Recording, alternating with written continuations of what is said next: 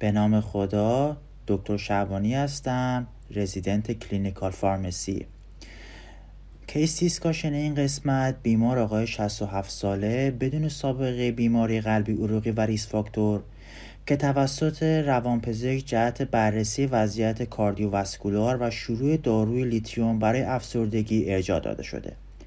بیمار در فعالیت های روتین خود علامتدار نبوده در بررسی EKG و physical examination نیز مورد خاصی گزارش نشده.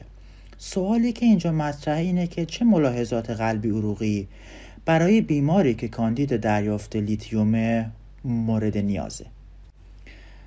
داروی لیتیوم به عنوان یک mood stabilizer در bipolar disorder و major depression اندیکاسیون داره. مکانیسم این دارو از طریق تغییر transport sodium در غشای سلولهای عصبی و عضله و همچنین روی بازجذب سروتونین و نورپینفرین اثر می‌ذاره.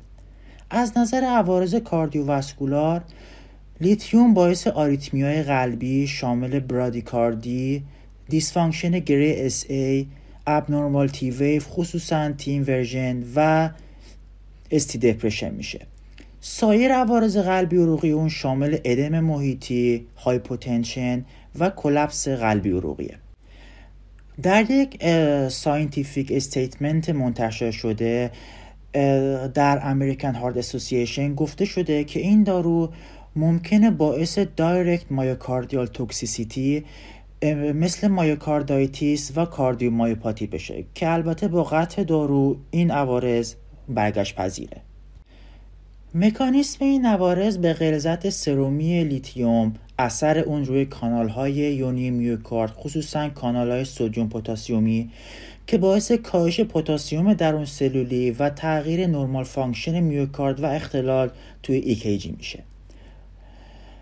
مانیتورینگ هایی که قبل شروع درمان با لیتیوم نیازه شامل CBC الکترولیت ها، renal function، pregnancy، thyroid function test و urine analysis ه از اونجایی که لیتیوم therapeutic index باریکی داره و یکی از عوارض و خصوصا toxicity ه اون hypotension ه بهتره که بیمار قبل از شروع درمان با لیتیوم از نظر blood pressure baseline بررسی بشه. تا اختلالی که از نظر blood pressure ش پیش میاد با toxicity ش تداخلی ایجاد نکنه.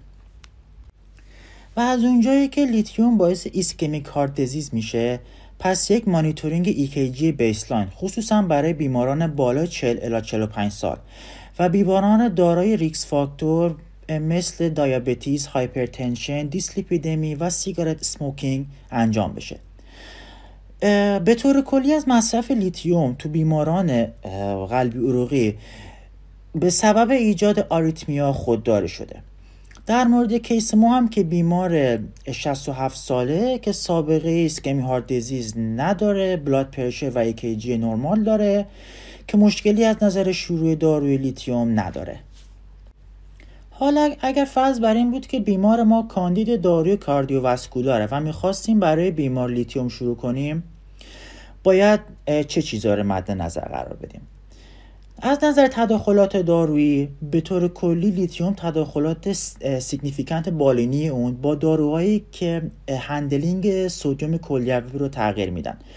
چون که لیتیوم از نظر اندازه یونی و بار الکترولیتی مشابه sodium ه و هر جا که sodium تغییر کنه لیتیوم نیز همراهش دستخوش تغییر میشه.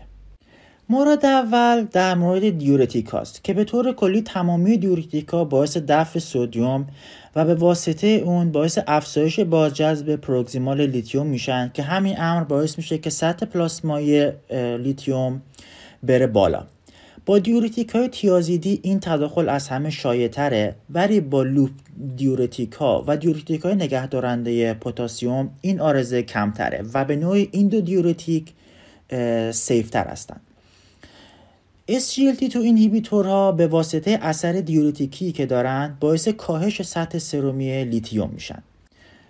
ACE inhibitor ها و لیتیوم هر دو باعث volume depletion و dehydration میشن که سبب کاهش GFR و در نتیجه افزایش سطح پلاسمای لیتیوم رو به همراه دارند در مورد ARB ها نیز همینطور که باعث افزایش سطح لیتیوم میشه.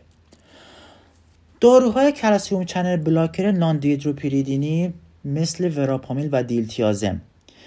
مصرف همزمان اونا با لیتیوم می‌تونه سبب افزایش ریسک neurotoxicity ناشی از لیتیوم بشه. چرا که لیتیوم با transport کلسیوم از از غشای سلولی تداخل ایجاد می‌کنه.